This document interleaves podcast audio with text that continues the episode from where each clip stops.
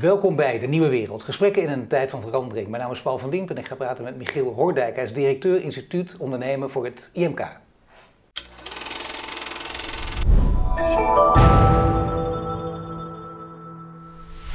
Michiel, welkom. Dank je. Ja, het IMK, dat moeten we toch even uitleggen. Hè? Dat heeft te maken natuurlijk met het midden- en kleinbedrijf, maar wat doet het IMK precies? Ja, het is leuk om te weten denk ik, dat het Instituut voor het Midden- en Kleinbedrijf eigenlijk is opgericht in een hele oude crisis. Dat was net na de Tweede Wereldoorlog, toen het MKB er weer bovenop moest komen. Ja. De overheid vond het op dat moment belangrijk om te weten, ja, stoppen we nu geld in levensvatbare ondernemingen? Nou, dat is het ontstaan van het IMK. Dus wij weten heel erg veel in alle branches over de waarde van een onderneming. Is een onderneming met de ondernemer levensvatbaar? En dat is iets wat zich nu natuurlijk ook weer heel erg voordoet. Ja. Als je kijkt naar de levensvatbaarheid, dan is dat altijd een momentopname. En nou, die ondernemer die komt pas op het moment dat, dat, dat het ook nodig, nodig is dat er naar wordt gekeken. En dan moet er dus iets gebeuren. En dat is wat de IMK ook doet.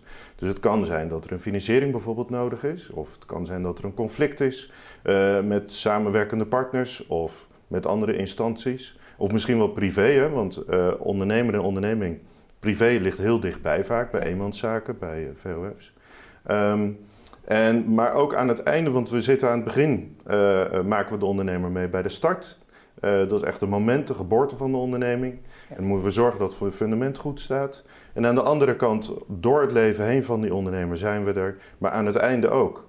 Er zijn veel ondernemers die op een gegeven moment niet anders meer kunnen dan de sleutel dan maar weer omdraaien en de sleutel weg te gooien. Dit was het bedrijf.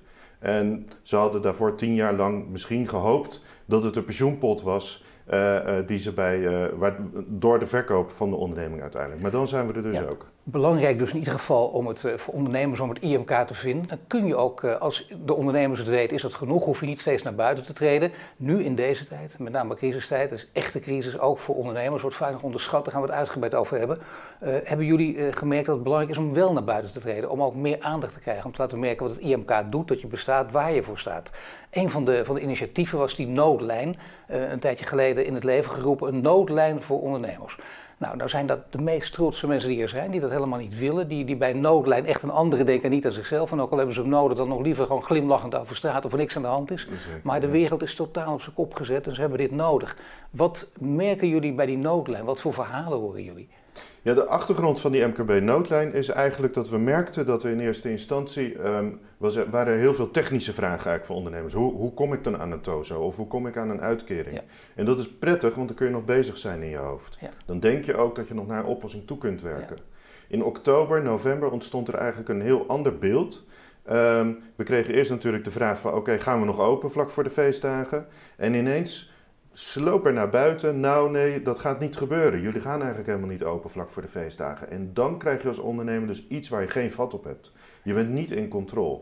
Ja. En dat, dat is iets wat een ondernemer nodig heeft. In controle zijn, zelf de regie hebben over waar je mee bezig bent, over je eigen bedrijf. En dat verdween. En daar ontstond dus iets van, van frustratie, eh, eh, veel meer heftige emoties eigenlijk. En dan heb je het niet meer over, over een oplossing, maar dan heb je in de eerste instantie ook over, ja, ik moet ergens naartoe met mijn verhaal. En wat ik op dit moment even niet wil horen is, dit is de oplossing. Uh, En, en die, die arm om mijn schouder hoef ik ook even niet. En ja, wat valt dan weg eigenlijk? Begrip van thuis helpt even niet meer. Uh, hulp van vrienden helpt toch niet. Ja, wat dan? En, en zo is die MKB-noodlijn. Het zit in de naam, de nood. De nood was hoog. En aan de andere kant, de ondertitel was een luisterlijn. Want wat we zijn gaan doen is, we hebben de lijn opengesteld. Je belt anoniem en we luisteren. En we horen op dat moment wat er dan speelt. En veel ondernemers hangen vervolgens eigenlijk op met de, de melding van, nou, het was even een opluchting om het in ieder geval even kwijt te kunnen. Ik weet dat er even, nu even niets kan gebeuren, maar ik weet wel dat jullie ermee bezig zijn. Ja. Nou, dat is een heel belangrijk. Iedereen die ooit eh, psychische klachten heeft gehad of stress heeft ervaren, die snapt hoe dit kan werken natuurlijk en dat je dit nodig kunt hebben. Maar dan weten jullie dus ook wat voor verhalen er zijn die je natuurlijk nooit aan een persoon gericht naar buiten kunt brengen. Het is anoniem, maar je weet wel wat voor soort verhalen het zijn. Wat voor klachten horen jullie? Ja, dat zijn klachten van ondernemers die tussen de wal en het schip vallen. Dat zijn ondernemers die bijvoorbeeld zelf wel wat vet op de botten hadden, die zelf wel reserves hadden, maar die reserves die drogen op. Die zijn, die zijn opgegaan aan huurbetalingen, aan personeelsbetalingen. Want natuurlijk wordt er wel subsidie verstrekt. Uh, maar die subsidie is altijd minder dan het volledige bedrag dat je moet betalen. Moet je je voorstellen dat je geen inkomsten hebt, dat er geen omzet is. Dat geld kan alleen maar uit je eigen portemonnee komen. Ehm, dat wil je doen voor de redding van je onderneming. En op een gegeven moment zie je de pot zie je slinken. Het geld raakt op. Ja. En ineens realiseer je, wat heb ik eigenlijk gedaan? Want de pot geld is op. En hoe moet ik nu verder? Want nu draag ik alsnog mijn bedrijf te verliezen. Dus ik ben dan en mijn bedrijf kwijt en mijn potje, wat ik had eigenlijk voor, voor later, misschien wel voor mijn pensioen. Of misschien wel voor de studie van de kinderen. Dus dat, dat, dat raakt verschrikkelijk veel. Nu kwamen er ook echt, echt uh, hele erge verhalen naar buiten over veel ondernemers die, die uh, aan suïcide denken. En, en die, die zeggen, ik zie het echt niet meer zitten. En, en iedereen kent dan opeens in zijn omgeving ook wel iemand waarvan ze denken het zou wel eens kunnen zijn. Harde cijfers zijn er volgens mij nog niet over. Maar hebben jullie dit ook gehoord? Krijg je dat ook te horen op die noodlijn of niet? Ja, wij, je merkt het al vrijwel in het begin van het gesprek. De heer, de, er is een grotere paniek op dat moment bij iemand. Iemand krijgt dan ook niet meer voor elkaar om zijn, zijn, zijn, zijn verhaal goed te kunnen vertellen. Het is ook eigenlijk helemaal niet het verhaal. Het is veel meer echt een noodkreet, een uitbarsting eigenlijk die je, die je dan merkt. En dat is een heel groot verschil. En uh, daar zijn we alert op. want als ondernemer kom je in een situatie dat je echt alles aan het verliezen bent en meer dan dat. Eh, de schuld bouwt zich op. En hoe ga jij thuis vertellen dat je al die jaren bent bezig geweest met een bedrijf uh, waar je van kon leven, waar een inkomen in zat, en dat het ineens er niet meer is? Het is er gewoon niet meer. En niet door jouw schuld. Dus je kunt ook nog niet eens zeggen van, joh, ja, ik heb iets verkeerd gedaan of zo. Kijk, dan kan je tenminste nog een les leren of daar, daar, daar kan je nog iets mee. Nee, de overheid heeft eigenlijk op een gegeven moment de deur op slot gegooid en de sleutel ergens in een boom gehangen. En vervolgens zegt, nou, probeer hem maar te pakken. En telkens moet je springen. Want het was heel uh, onwezenlijk eigenlijk, uh, die periode tussen oktober en, en de feestdagen, hoe dat is gelopen. Met name, dus niet voor niks dat je dat al voor de tweede keer zegt, want dat was een heel belangrijk moment ook. Hè? Als je dan toch maatregelen neemt en je, hebt enig, en je, je, je, legt je oor te luisteren als, uh, laten we zeggen, leidinggevende over het land. Je bent het kabinet, een OMT. Dan hoor je ook daarin te verdiepen in die groep. En dan weet je, als je dan iets doet, doe het nou net niet op dat moment. Want dat is het moment waarop je het meest verdient per jaar. Ja, nou ja daar zit het antwoord gelijk ook al in. Ja, dat was keihard toen dat gebeurde. Alleen, uh, er wordt wel gezegd, ja, wat dan? Moet alles gewoon opengegooid worden? Dat is de roep aan één kant. Aan de andere kant is ook, nee, dat kan ook weer niet. Uh, er moeten meer mensen met het OMT aan, aan, tafel. Dat vindt inmiddels iedereen, behalve het kabinet lijkt het een beetje. Maar wat zou dan wel beter zijn geweest, denk jij? Nou, een ondernemer zoekt altijd naar helderheid. Dus als een ondernemer weet van, oké, dit is het proces... Goed, dan is dat het proces, dan moeten we het zo doen. Een ondernemer is een heel creatief iemand die eigenlijk uh, minder op heeft met regels. Maar als de regels er zijn, dan volgen we ze. Ja.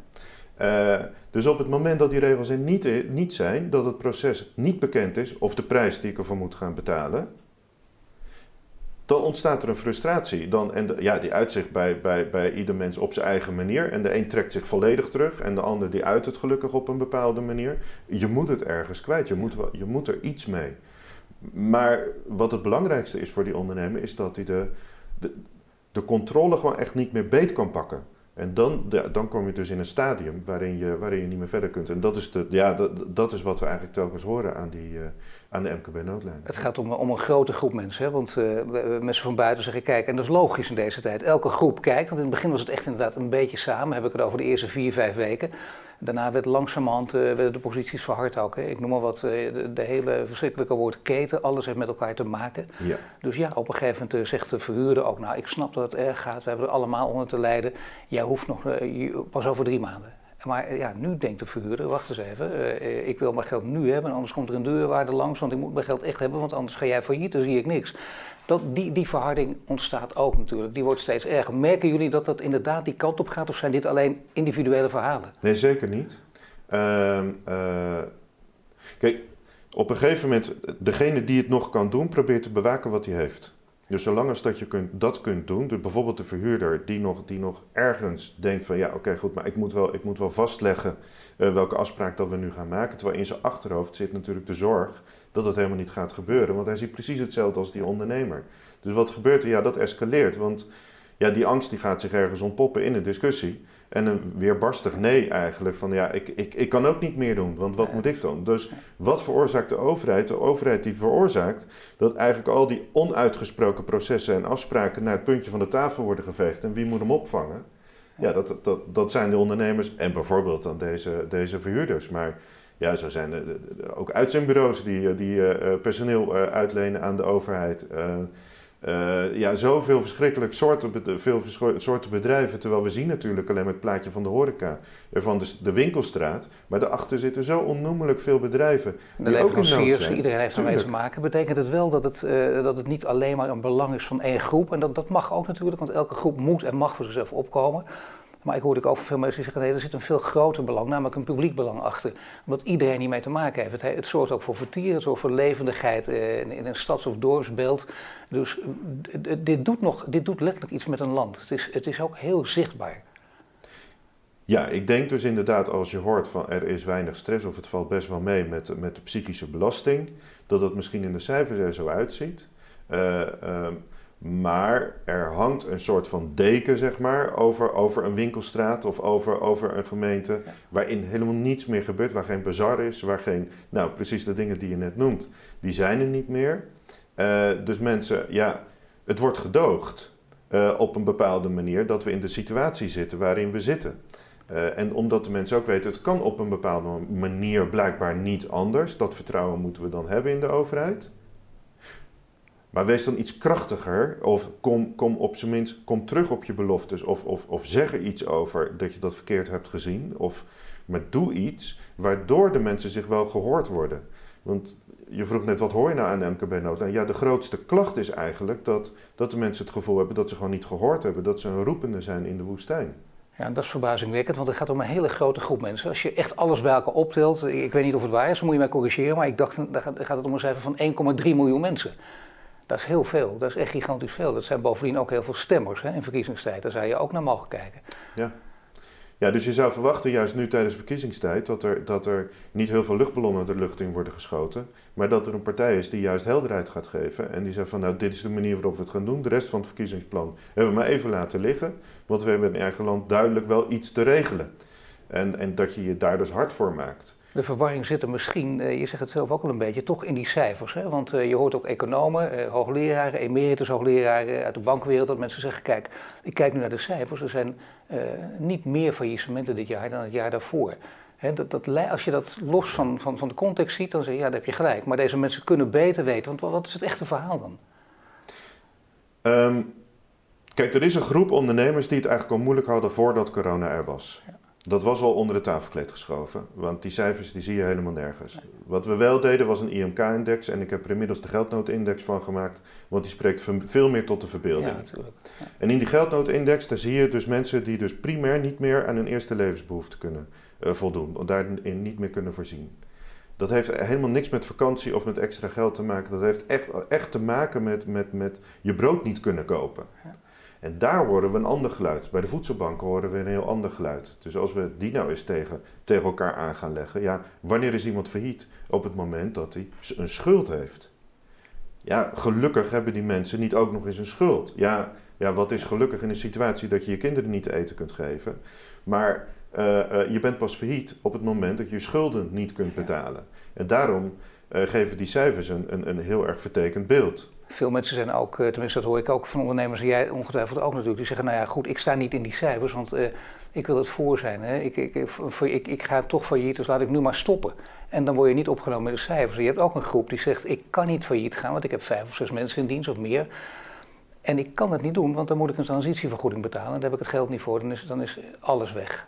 En dan ben ik echt helemaal, dan kan ik net zo goed eh, uit het leven stappen. Zo harde verhalen zijn. Ja, en, en, en, en hier zeggen wij dus eigenlijk, oké, nu, moeten we, nu moeten we aan wat knoppen gaan draaien.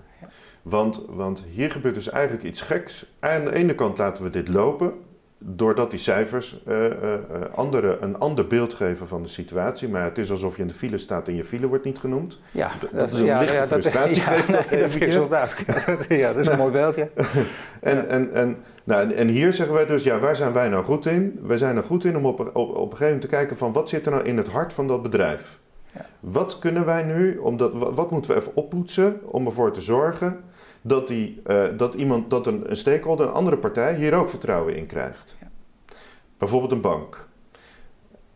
En hoe kunnen we er dus voor zorgen dat die bedrijven die nu eventjes uh, uh, ja, hier niet zelfstandig uit kunnen komen, dat we die op kunnen pakken? Ja, dat is vertrouwen creëren. Ja. En dat vertrouwen dat kunnen we creëren door te laten zien wat die onderneming nog kan. En dan hebben we het puur over de onderneming.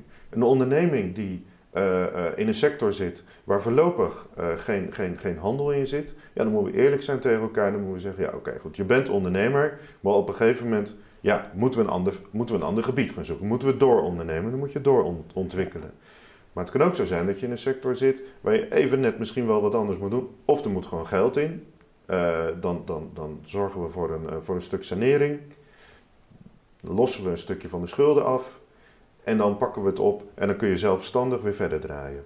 En natuurlijk de bedrijven, die, uh, dat is ook nog een categorie die natuurlijk voor de crisis al heel slecht voor stonden, die het ook gewoon niet goed deden. En dan kun je zeggen, crisis of geen crisis, ja, die hebben nog even steun gekregen en konden daar de kunstmatig volhouden. En dan is het wel erg, maar ja, dan ging het ook niet goed. Dat zou ook gebeuren, daar, daar moeten we ook uh, gewoon naar kijken. Ja, we hebben eigenlijk drie categorieën. Dus we kunnen zeggen van uh, de ondernemers die pech hadden, die nu pech hebben door corona, dat is een situatie die kun je echt separaat stellen en daarvoor kun je zeggen: oké, dit bedrijf is wel levensvatbaar, uh, stempel erop. Uh, wat moet er nog gebeuren? Nou, er is een prachtige WOA bijvoorbeeld en er zijn andere manieren om schulden te saneren. Jo, daar zijn we hartstikke goed in met z'n allen. Dus, dus uh, laten we die gesprekken voeren. Dan staat die ondernemer ook niet in zijn eentje met die verhuurder ergens te praten. Dan trekken we dat er ook gelijk bij. En dan hebben we dus één wasstraat eigenlijk om ervoor te zorgen dat die ondernemers van uh, uh, stempel levensvatbaarheid naar sanering, de uitgang weer vinden en weer verder kunnen gaan ondernemen. Goed, dan hebben we die categorie gehad. Dan hebben we een categorie inderdaad van ondernemers die voor corona het eigenlijk al even niet meer wisten en op zoek waren naar omzet. Um, ja, dat is, een, dat is anders. Maar dat is ook een mooi moment nu om daar even heel kort het gesprek over te voeren. Te zeggen, joh, dit is niet levensvatbaar. Nou, daar hebben we bijvoorbeeld een Good Company scheme voor. Good Company geeft, vraag, uh, geeft antwoord op de vraag: hoe sta je ervoor als ondernemer en als onderneming? Want hier zit ook iets in. Er zijn een hoop ondernemers zijn een soort van ZZP'er geworden, omdat het zo gebeurde. Ja, tegen hun wil en dat wil je niet hebben. Precies. Ja. Nou, en daar, daar, daar, daar gaan natuurlijk al stemmen op van wat, wat is nu eigenlijk een onderneming? Nou, de, de, ik denk dat we dat proces naar voren moeten halen en dat we juist daar op dit moment ook goed uh, die triage in kunnen voeren. Uh, want dan, kan, dan, dan is die ondernemer, die is, die is ook gered op zijn eigen manier. En dan schep je zelf ook duidelijkheid over alle andere partijen waar je ook weer financiële steun uh, van verwacht bijvoorbeeld. Een van die partijen zijn natuurlijk de banken. Uh, de banken zitten, laat ik nu even ook advocaat van de duivel misschien wel spelen, maar de banken zeggen zelf, luister even, wij willen jullie wel steunen, maar op het moment dat wij dat gaan doen, ja, dan komen wij zelf ook in problemen. En we hebben bij de vorige financiële crisis gezien wie, wie, dan de pineut is. Want dan zijn wij het en dan wordt het uiteindelijk misschien ook weer afgeschoven op de belastingbetaler. Ja. Dus zij zeggen, wij zitten zelf ook in een moeilijke positie. Is dat zichzelf te klein maken of hebben ze een punt? Ja, te klein maken. het, is, uh, het is appels met peren vergelijken. Ja. Dus op het moment dat je zegt van ja, die schuldencrisis, die had een he hele andere oorzaak. Zeker. Uh, en, de, en de oorzaak daar, bij die crisis lag nog, lag nog bij de banken zelf ook. Ja. Uh, dus op het moment dat we. en kijk, en dat, dat ging veel meer over particulieren. dus op het moment dat je de hypotheekmarkt als een verdienmodel ziet, uh, ja, top. Maar dan moet je het ook oplossen, zelf. Uh, nou, die banken, daar, daar, zijn miljarden in gegaan om de banken maar overeind te houden. Oké, nu hebben we een heel ander verhaal. Nee, toen ging het over de financiële wanproducten natuurlijk. Maar uiteindelijk, het, uiteindelijke verhaal van de banken is, luister even, wij moeten natuurlijk voldoende buffers aanhouden. Die druk is voortdurend op ons. En als wij dat niet, ja, en als wij nu opeens allerlei mensen weer gaan financieren die uh, van we denken die gaan waarschijnlijk failliet, ja, dan zijn wij dadelijk zelf ook de klos. Ja, goed. Wij, zijn, wij voeren gesprekken natuurlijk op deze manier, want er is, er is een beetje geld nodig om die sanering goed voor elkaar te krijgen. Op het moment dat die bank ja zegt, dan kost het veel minder geld, omdat dan krijgen we die sanering voor elkaar. Want uiteindelijk is het zo, vertrouwen ontstaat door uh, te laten zien wat je in je handen hebt. Nou, op het moment dat je wat geld in je handen hebt, dan kunnen we ook een deal maken. Wat is nou het probleem van die verhuurder? Die verhuurder ziet dat geld niet. Dus die denkt, ja, ik ga geen ja, ik ga geen nee zeggen. Kom op, dan ben ik mijn handen op kwijt. Ik bedoel, ik moet ook uh, misschien een hypotheek betalen of weet ik van wat. Dus je schuift het probleem weer verder naar maar het Maar wat zou een veel betere rol zijn voor banken in dit spel? Want uh, banken zijn natuurlijk ertoe opgericht om hier, hier het goede letterlijk te doen. En wat ja. zou het goede zijn? Uh, schoenmaker bij je leest. Als zij nou zorgen dat ze dat geld kunnen lenen, dan zorgen bijvoorbeeld, wij hebben voldoende ervaring, dan zorgen wij er wel voor dat we zeggen: dit bedrijf krijgt een stempel, die is levensvatbaar. Kijk, het trackrecord van ons is dat na vijf jaar bestaat 75% van die bedrijven nog waarvan wij hebben gezegd dat ze levensvatbaar zijn. Dus dat, dat biedt wel, dat Ja, biedt dat wel is- wat ja. steun. Daarnaast is het zo dat waar hebben we het eigenlijk over? Want het risico wat de bank uiteindelijk overhoudt na die KKC en BMKBC-kredieten is nog maar tussen de 5 en de 25 procent. Op het moment dat we eh, eh, die, de, de, de wasstraat zeg maar, voor de schulden inrijden, Ja. Eh, een WOA-krediet eh, eh, kan via credits kan verzorgd worden. Dus het, eigenlijk de risico's die we met elkaar lopen, die, die zijn heel erg beperkt. Het, het zit hem veel meer in de regelgeving dan uiteindelijk, die het lastiger maakt. En die regelgeving komt voor een groot deel voort uit de vorige kredietcrisis. Ja, een regelgeving die inderdaad, dat is letterlijk weer het appels met peren vergelijken. Die mag je hier nooit op toepassen. Dat betekent als banken naar dit verhaal luisteren, je hebt ook vaak met ze gesproken, dan zouden ze moeten denken, luister, kijk even naar de lange termijn. Hou vast aan die 75% die jij noemt voor die bedrijven die doorgaan. Daar hebben jullie uiteindelijk ook voordeel bij. Door nu gewoon eh, wel degelijk eh, te financieren. Ja, je creëert daarmee eh, aandacht voor, het, voor het MKB. Je, crede- je creëert daar dus eigenlijk ook weer een, een, een, een toekomst voor je eigen bank mee. Met een, met een klantenkring die er vroeger ook was. Maar Michiel, dit redelijke verhaal, waarom lukt het je niet om achter de schermen die banken zover te krijgen? Om Nou, is op, jouw lijn te dat krijgen? het niet lukt. Oh, kijk, Kijk. even, hé, dat is groot nieuws. Zou dat betekenen dus, eh, wacht even. Nou, maak het nu maar vast bekend dan. Wat gaat er gebeuren? dat Convenant tussen het MKB en de banken? Ja, dat gaat. Ik, denk- ik, nou, ik, ik, Ja? ik denk heel sterk dat het nu gaat gebeuren. Ja. Nee, kom op, je weet het dus al. Ik snap het ook. Je wil niet eh, de onderhandelingen vooraf zijn, dat weet ik ook wel. Maar gewoon mensen begrijpen, bij dit kanaal mag dat wel. We hebben de MKB'ers en de banken allebei belang bij en die willen dat graag hier vertellen. Dus dat betekent, binnenkort krijgen we groot nieuws. Wordt er Zeker. gezegd, de banken hebben heel lang geaarzeld, maar gaan nu toch. Wat gaan ze dan precies doen? Eh, Daar ga je dus het model krijgen dat die bank zich dus, zich dus inderdaad bezighoudt gewoon puur met het geld lenen, het geld verstrekken en daar de aandacht bij houdt. Eh, ehm, en, eh, en dat doen ze op basis van het stempel wat gezet moet worden en het stempel wat gezet moet worden op die sanering. En eh, door, de, door de combinatie eigenlijk daarvan ontstaat dus uiteindelijk weer een MKB-bank. Ja, wacht even. Die MKB-bank, eh, dat vind ik heel interessant. Want eh, wie, wie is dan de MKB-bank? Zijn alle banken dan opeens MKB-banken? Ja, dit model kan natuurlijk dit model kan meegenomen worden naar de andere banken. Maar dit betekent, dit is echt... Maar er dit- moet een basis nu worden gelegd. En daar hebben we nu gesprekken over.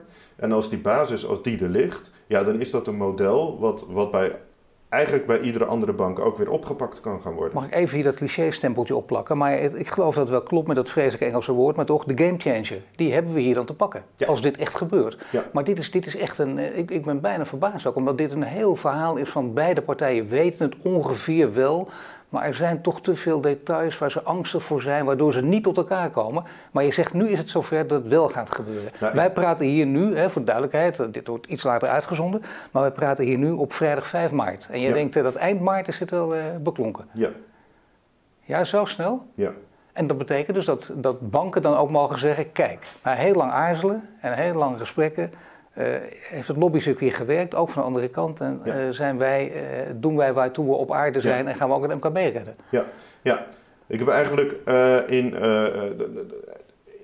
nou, sinds eigenlijk december geven we eigenlijk al aan dat het, het, het gaat veel meer om de puzzel die we Ja. met elkaar moeten leggen. Ja. En eh, dan, dat we, dan dat we met andere regelgeving moeten komen of dan dat we heel erg moeten gaan zoeken naar elkaar. Wat is er gebeurd eigenlijk sinds juli? Is het zo dat er verschillende splintergroepen zijn met allemaal de, de meest uitstekende Ja. bedoelingen? Ja. Wij deden dat ook. Ja. Eh, ehm, dus ieder ging vanuit zijn eigen parochie eigenlijk kijken van oké goed, wat is, wat is nu mijn zuil? En, en, en hoe kan ik die zo groot mogelijk maken in deze coronacrisis? En dat kon ook toen, eerlijk gezegd, omdat corona was een bulp. Ineens, ineens ontstond er, dus er ontstond voor de, voor de een, de een verloor zijn onderneming en de ander zag zijn onderneming groeien. Dat is wat er aan de hand Ja. was op een bepaalde manier. Maar je zag al heel snel in september, oktober, in al die, in al die want iedereen zat achter Zoom en Teams. Ja. En in al die meetings zag je dus gebeuren dat iedereen zoveel mogelijk bij alle meetings maar aanwezig wilde zijn. En toen zei ik eigenlijk komen, ja maar jongens, kijk weet je, het IMK is misschien een klein beetje onbekend, maar we doen dit al wel al 70 jaar op de achtergrond en we doen dit heel stil. Want die ondernemer die wil helemaal niet naar de voorgrond of zo. Dus wij, houden- wij houden ons ook stil. Eh, maar we weten wel hoe het werkt. We weten wel hoe het werkt om een onderneming uit de crisis te helpen Ja. en vervolgens weer op de rit te krijgen. Ja. Eh, dus als we op deze manier door blijven gaan en we blijven versp- versplinteren, dan ontstaat er niks nieuws. Nee. Want schulden, schulden eh, 100 jaar geleden in de jaren 20 eh, eh, hadden we ook schulden en dan was er ook een crisis. En toen zei de overheid ook van, joh, we moeten, ja, er moet ontwikkeling komen en er moet een stukje opleiding komen. Precies hetzelfde model als wat er nu is. Met, eh, met Nederland leert door bijvoorbeeld. Eh, in de jaren tachtig, zei de minister van Ardennen van toen, zei ook al ja, het is wel goed om die ondernemer te helpen of om de schuldhulpverlening, uh, om dat goed op de rit te hebben. Maar er moet ook op bezuinigd worden. Dus als we de overheid hier te veel invloed geven, uh, dan komen we niet vooruit. Dan blijven we in een herhaling vallen. Dus als we vooruit willen, dan zullen we de koppen bij elkaar moeten steken. En degenen die meedoen, ja, die gaan mee in dat krachtenveld. En dat is het vooral, want het is een krachtenveld. Als we aan de ene kant die ondernemer hebben die, die echt onder tafel hier ergens ligt en denkt van wanneer kan ik weer boven die tafel uit gaan komen. En aan de andere kant staan wij hier op de tafel een beetje te verzinnen hoe, hoe we dat nou eens kunnen gaan doen. Nou, nu hebben we, we hebben mensen bij elkaar die zelf ondernemer zijn, uh, uh, bankwezen zijn en weten hoe krijg ik een onderneming er weer bovenop zonder eigen belang. Nou, je kunt veel over die IMK zeggen, ze zijn onzichtbaar enzovoort, maar het eigen belang is altijd heel erg naar achteren geschoven.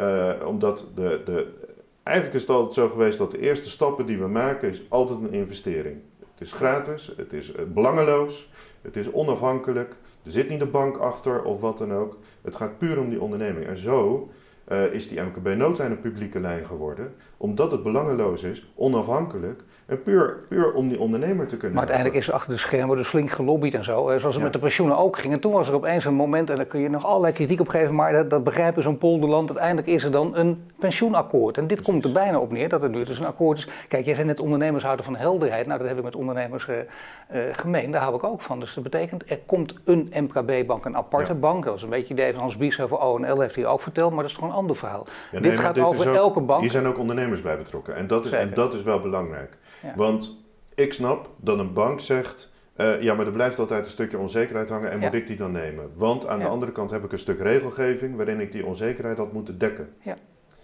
ja, als je daar niks mee doet, dan kom je ook niet nader tot elkaar. Dus het moet een verhaal zijn wat ondernemers zelf ook dragen. En, en, en waar dan dus de ondernemers zelf bij zijn betrokken. En waar je dan de kennis en de, en de, en de middelen verbindt. Tuurlijk, maar eh, ondernemers nemen in dit geval een iets groter risico dan ze normaal gesproken zouden doen. In, uh, in de relatie met de bank, maar de bank gaat nu ook overstag. Dat is beide partijen leveren ja, maar, wat in. Maar er zijn natuurlijk ook ondernemers die hebben, en laat ik nu even niet, wat we op Koekstra zei was, is mooi natuurlijk, dat de ondernemers die nu veel geld hebben verdiend, dat die, dat die hierin kunnen bijdragen. Maar er zijn gewoon ondernemers die, dat is vooral ook uit de MKB-noodlijn naar voren gekomen, daar belden dus ondernemers op en die zeiden waar kan ik storten? Ja. Uh, want bij mij gaat het helemaal niet zo heel erg slecht. Dus is er een fonds of zo waar ik, waar ik iets mee kan. Nou, zo krijg je natuurlijk wat andere beelden. En, en, en nee, er wordt gewoon op een laten we zeggen, creatieve, goede, goede creatieve manier wordt er gekeken naar hoe ondernemers en banken tot elkaar kunnen komen. Ja. En een stap kunnen zetten. Dat betekent dus dat, we hebben het over de grote banken. Dan gaat het echt over ING, ABN AMRO, Rabobank, doen allemaal mee? Nou, die zullen gaan volgen. Die zullen gaan volgen op dit model. Die doen die, nu die, doen die nog niet mee. Maar dat is natuurlijk wel essentieel dat die mee gaan doen. Ja, maar dat is al het eerste model. Kijk, een bank zegt, de banken die je nu noemt, die zeggen, laat het, als jij het kan laten zien, doen wij mee. Ja. Letterlijk. Als jij de eerste hebt die zo meegaat. Maar wie is dan de eerste? Ja, een van degenen die nu nog overblijft. Maar, dat, maar, dat, nee, maar wacht, maar wie, wie ben ik nu vergeten? Nee, zeg het hem even. Want we hebben, hebben nu gehad ING. Uh, ja, maar ik ga, nu niet, ik ga nu niet hier verder Rabo. zo op in, zeg maar. Want dat zou, dat zou, dat zou lastig zijn uh, uh, binnen de gesprekken die we nu aan het voeren zijn. Maar dat is interessant. Het gaat erom dat er gewoon een, een nee, dat snap ik. Want dan ga je het lobbyspel doorkruisen, dat is heel erg. En aan de andere kant, ik zeg nu, ik snap het in normale omstandigheden. Ik hoor wel van alle ondernemers die zeggen, snelheid is geboden. En je zei al eind maart, misschien Daarom, vinden ze dat nee. zelfs te laat. Het moet echt heel snel. Maar het is een bekende bank en die doet dat. En die zegt, kijk, wij geven ja. het goede voorbeeld. En dan ja. verwachten we dat alle anderen ook mee gaan doen. Ja, en daar zit absolute urgentie in. En, dat, en die bank gaat zich ook omvormen tot de MKB-bank. Wordt er een nieuwe naam ook aan gegeven of niet? Ja, nee, maar nu stop ik over zeg maar, om dit verder uit te leggen, want dat heeft nu even verder geen zin. Als we de snelheid erin willen houden, dan moeten we het even zo laten. Uh, ik, het is wel zo dat, want we zijn hier al twee jaar mee bezig. Want dit is, dit is niet alleen een coronaprobleem. Dit is, dit is een probleem wat al, wat al speelde in ondernemersland. Natuurlijk. Dus kijk, als je zegt, er zijn inderdaad, ik noemde net die splintergroepen allemaal eigenlijk, die ontstonden begin september. Ja, die zijn vanaf dat moment pas gestart met praten uh, met een bank om te kijken wat zijn nu de mogelijkheden. Wij ja. waren al, uh, sinds 2017 waren wij al hiermee bezig. Dus dat is een, een voorsprong die, waar we nu gebruik van kunnen maken. Dat betekent wel, uh, snelheid is geboden. Dit gaat ook snel. Uh, Dit is een spel achter de schermen. Nee, daarom zeg ik het toch even. We blijven hier niet over uh, hakken takken. Dat heeft geen enkele zin. Dat snap ik ook. En dat is verschrikkelijk vervelend en zo. Maar dit, dit kan niet. Ik bedoel, je zegt eigenlijk al meer dan je kan vertellen. Je wil dat spel niet doorkruisen. Maar dat betekent wel, we, je, je, we mogen jou wel op aanspreken. Je zegt het niet zomaar. Ja, ja, zeker. Ja, nee, nee, nee, zeker. Nee, ik ben geen nou, dus voor mij betekent maar dit zeggen. Nee, goed zo, helemaal mooi. Nee. nee, over minister gesproken, Wopke Hoek zei, je zegt goed idee. Als het zo... onzeker zou zijn, zou ik mijn mond erover dicht hebben Nee, daarom. Maar, dit, dit, dit maar het gaat er wel om dat je, kijk, ja, maar je moet maar Je kwam ook al binnen met een zeker opnemen, maar dit is echt, dus als het echt doorgaat, is dit een groot opwindend verhaal natuurlijk. Zeker, maar dat is het ook. Het is ook opwindend. En daar zijn we dag en nacht mee bezig op dit moment. Ja. Uh, om, dat, uh, om dat goed klaar te krijgen. Beter idee toch dan Wopke Hoekstra. Natuurlijk mooi voor de verkiezingen om dat te zeggen. De grote bedrijven, dan pakt hij onder andere Albert Heijn. Maar dan hoor je uit die hoek ook, ja, de omzet neemt toe. Ja, maar de kosten ook. Maar de kosten ook natuurlijk. En de winst is lager, dus je hebt veel meer kosten moeten maken. Dus je moet ook niet zomaar op zo'n bedrijf gaan bashen. dat zij alleen maar zo winnen. Zo niet wij, wij zaten inderdaad nog met een vrij grote franchise-nemer uh, afgelopen week om de tafel. En die zegt, ja, nou, die vertelt dus dit verhaal. Maar je kunt het ook bijna niet geloven. Ik bedoel, uh, hoe, waarom, waarom, waarom moet de overheid bepalen dat dus, dat dus die trekt dan zelf je portemonnee open ja, op een bepaalde manier en, en nou ja, of ondernemers die, die jou bellen, dat is wel mooi, die uit zichzelf zeggen, bij ons gaat het goed, we doen dat, dan kun je een aparte pot creëren. PostNL, dat weet, dat is natuurlijk duidelijk, dat is wel echt een winnaar van deze tijd, die zouden dat mogen doen. Bol.com natuurlijk onderdeel van Maar dat kunnen wij hier wel aan tafel gaan verzinnen, alleen ze moeten er zelf mee komen. Ja. Dat, en als je daar, weet je, Ieder, ieder, ieder kan gewoon zijn eigen verantwoording nemen. En dat doen wij ook. Kijk, wij, kunnen vanuit, wij weten wat levensvatbaar is. Ja. En als wij daar onze verantwoording nou gewoon in nemen, van het, vanuit het IMK, dan zijn er dus inderdaad ook partijen die zeggen: ja, oké, als jullie dat doen, ja, dan, dan willen wij ook. Nou, en hier, hier zat twee jaar lang een spanningsveld van ja, laat de eerste maar komen. Als de eerste is geweest, dan doen wij mee. Nee, dat is zeker. Dat, ja, daarom. Daarom is dit echt uh, te gek. Heel mooi. Nee, ik ben blij dat ik dit, dat ik dit verhaal hoor. Ik denk dat heel veel ondernemers hier ook erg blij mee zijn. En banken zelf uiteindelijk ook. Ja. Een win-win situatie ja, ja, eindelijk. Opening, zeker, ja. ja, absoluut. Over snelheid gesproken, dan is er nog één puntje. En uh, zonder het nou te gedetailleerd te gaan maken, maar we hebben het hier aan tafel met andere ondernemers ook al vaak over gehad. Dan ging het over TVL, de tegemoetkoming vaste lasten. En als je dat verhaal een beetje reconstrueert, dan zie je dat daar wel grote problemen ontstaan. Want je krijgt een tegemoetkomen van, de vaste, van je vaste lasten. Je moet heel, het gaat om hele grote bedragen voor sommige ondernemers. Zeker als je mensen in dienst hebt. En daar is snelheid bij geboden. Toen bleek dat, uh, dat iedereen riep, ja het komt goed, ook aan deze tafel, andere tafels, het komt goed. Ondernemers waren nog blijer, maar het kwam niet goed, want toen bleek dat er ook nog een Europese goedkeuring gegeven moest worden. Ja, en dan heb je weer, dan ga je uit de versnelling. En toen kwam er inderdaad geld binnen bij ondernemers waar ik het aan vroeg, bel mij dan, nou die belden ook. Maar die kregen dan een bedrag van 30.000 volgens een oude regeling, terwijl ze volgens een nieuwe regeling 90.000, ik noem maar wat. En dat is, dat is een voorbeeld van een ondernemer. Dat zijn enorme verschillen en ze hebben dat geld snel nodig om te overleven. Hoe zit het, eh, hoe zit het daarmee met, met die TVL? Komt daar een echte versnelling in? Dat betekent dat het dus eigenlijk komende week geregeld moet worden? Of lukt dat gewoon niet meer? ik denk dat dat niet lukt. Kijk, die achterstand is op een gegeven moment opgelopen. En uh, ook hier heb je eigenlijk weer te maken. Hier, hier loopt de regelgeving uiteindelijk in de weg. Uh, uh, en, de, en, de, en de zorg dat het niet goed gebeurt. Kijk, wat er vorig jaar is gebeurd, bijvoorbeeld met de TOZO in, in, in maart, is dat er werd vanuit de overheid geroepen: iedereen gaat dicht. En dan komt de uitkering voor iedereen. Je hoeft, je hoeft geen honger te lijden. We, we zorgen ervoor dat dat niet gebeurt. Nou, volgens mij, we, we, hebben een instroom gehad, want we hebben natuurlijk ook Stichting 155 nog. En, we hebben een instroom gehad. Die gemeenten die zeiden, ga maar naar 155, want die vertellen wel hoe het zit. Er waren zelfs gemeenten die hadden hangsloten aan de deuren hangen om ervoor te zorgen dat die ondernemers niet naar binnen konden, want ze hadden geen antwoord op de vraag. Ja. En dan bij TOZO 4 ongeveer, bij TOZO 3 zag je dat het systeem een beetje begon te werken. Dit is trouwens niet de nadelen van de gemeente, want dat zou heel verkeerd zijn. Dat, Zo bedoel ik het absoluut niet. Alleen, ik bedoel meer te zeggen hoe, hoe, hoe lastig het is. En dat, dat is het ook. Probeer zelf maar. We hebben het net gehad even over veranderingen. Maar ja, probeer, probeer het maar voor elkaar te krijgen in een organisatie. Dat is normaal al lastig. En dat is in deze, omdat een ambtenaar kan alleen maar handelen op het moment dat het, dat het ergens is geborgd door middel van een wet. Maar je kunt niet zeggen, uh, wij, lopen daarop vooruit en uh, we zijn nu toch flink geld aan het uitdelen. We, we vooruitlopend op die nieuwe wet, uh, geven we dit geld vast aan de, aan de ondernemer. Ja, je kunt het wel zeggen, alleen dan moet je wel weten met welke intentie dat je dat doet. Ja. Dus uh, als je nu kijkt bijvoorbeeld naar de grote belastingsschuld die er is. Um, ik verwacht niet dat de Belastingdienst zal gaan zeggen, joh, dat gaan we nou eens kwijtschelden allemaal. Want dat staat nergens in een boekje dat het mag. Uh, maar wat je wel kunt zeggen is, we hebben die wasstraat voor de schuldsanering. En we zorgen ervoor dat daarin wordt gesaneerd. Want waar, wat we niet meer kunnen vinden, dat moeten we op een gegeven moment, daar moeten we iets mee. En dan past het ineens wel in die wetgeving. Maar daar is meer tijd voor. Dus daar wordt tijd gekocht door dat uit te stellen. In de regeling waar we het net over hadden, bijvoorbeeld de TVL of TOZO of dat soort regelingen, is die tijd dus veel beperkter. Ja. En aan de andere kant, um, hoeveel, hoeveel, mensen, hoeveel mensen lopen er nu eigenlijk op zo'n manier rond dat ze werkelijk criminele gedachten hebben om echt geld te pikken? Nou, we hadden het net over de uh, cijfers van de stress enzovoort. Daar worden lage cijfers aangegeven. Maar dit zijn werkelijk lage cijfers. Hoeveel mensen lopen er nu werkelijk rond om de boel op te lichten? Dat is maar een heel klein percentage.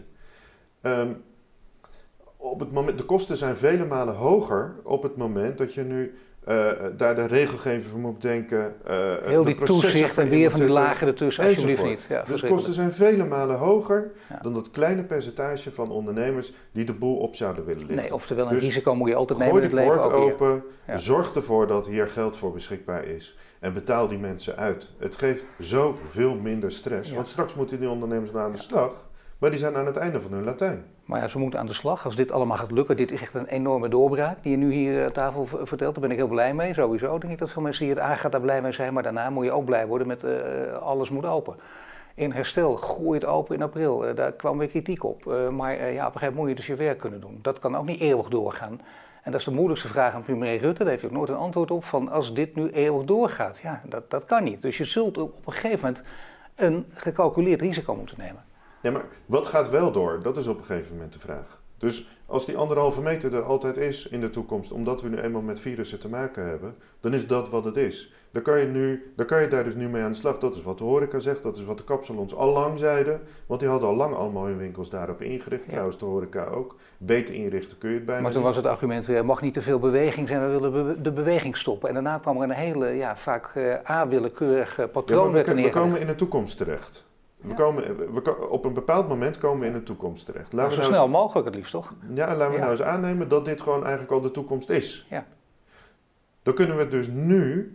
We hebben het net over het TVL. Je kunt nu vandaag ook het geld uitkeren. Nou, wat is dan je verliespost? En dat kun je nu ook zeggen. Je kunt ook zeggen, we gaan nou eens een vast voorbeeld maken over een jaar. Waar staan we dan? Nou, nog steeds op anderhalve meter afstand en nog steeds zo min mogelijk beweging. Ja, prima. Daar kunnen we niet alles op dicht gaan houden kunnen we niet gewoon wachten tot iedereen is gevaccineerd of weet ik veel wat, want dan zitten we in een proces van... Nee, maar de andere kant, hè, die, die, die, ook het, die, die discussie voeden op angst, en die roepen natuurlijk steeds, ja, maar wacht even, het moet doorgaan, want de mensen die dit zomaar zeggen, die, die, dat, eh, je wordt meteen de categorie wappie gegooid, hè, dat willen ondernemers ook niet, die hebben er allemaal bang voor. En ze zijn allemaal oh, jullie willen dus gewoon eh, die oude mensen die kwetsbaar zijn voor de bus gooien, die verhalen. Ik zeg alleen, op het moment dat je al weet, op het moment, die ondernemer vlak voor de coronacrisis sommige ondernemers hadden, konden toen hun eigen broek niet ophouden. Ja. Op het moment dat daar toen al wat mee was gedaan, hadden die nu niet hierin gezeten. Als we toen een vast voorbeeld hadden gemaakt naar de toekomst, was dan een ander mens geweest. En dat is hier ook, als we nu al kunnen zeggen, ja maar sommige dingen veranderen helemaal nooit meer. Dan kunnen we daar dus nu ook al op anticiperen. Ik geef alleen daarmee aan uh, dat die ondernemer daardoor ook weet, oké, dus zo ziet het proces eruit. Ah, dus ik ben dan dus aan de beurt. En niet een of andere datum van 1 juli die uit de lucht gegrepen wordt. Want dan kan het ineens wel, want er wordt gezegd dat we dan allemaal de eerste vaccinatie hebben gehad. Ja, alsof dat daar het vertrouwen in moet zitten. Dat kan toch niet? We zitten iedere avond naar de televisie te kijken welk merk het wordt. Ja. Maar een ondernemer die zit te kijken van ja, ik heb merken kleding in de winkel liggen en, en, en, en die raak ik niet kwijt. Dus, dus, dus wat gebeurt er met mijn merk? Dat dus is stapje voor stapje gooi die maatschappij gewoon open. en neem gecalculeerde risico's, dat kan niet anders. Alsjeblieft, ja. Stapje voor stapje of, of in een versnelling. Met reuzen stappen. Nou, stap voor stap. Ik bedoel, ik zit hier niet als een activist om, uh, om ervoor te zorgen dat de ja, boel helemaal open gaat. Nee, natuurlijk. Maar, maar het, het, gaat mij erom. Nee, maar je moet gewoon je werk kunnen doen uiteindelijk. Je, kun, je kunt niet tien jaar lang in een lockdown nee, blijven. Maar één ding weet ik zeker, en daar begonnen we dit gesprek ook mee. Die ondernemer die wil weten, wat zijn de stappen? Als ik weet wat de stappen zijn, kan ik er wel een prijs bij bedenken. Ja.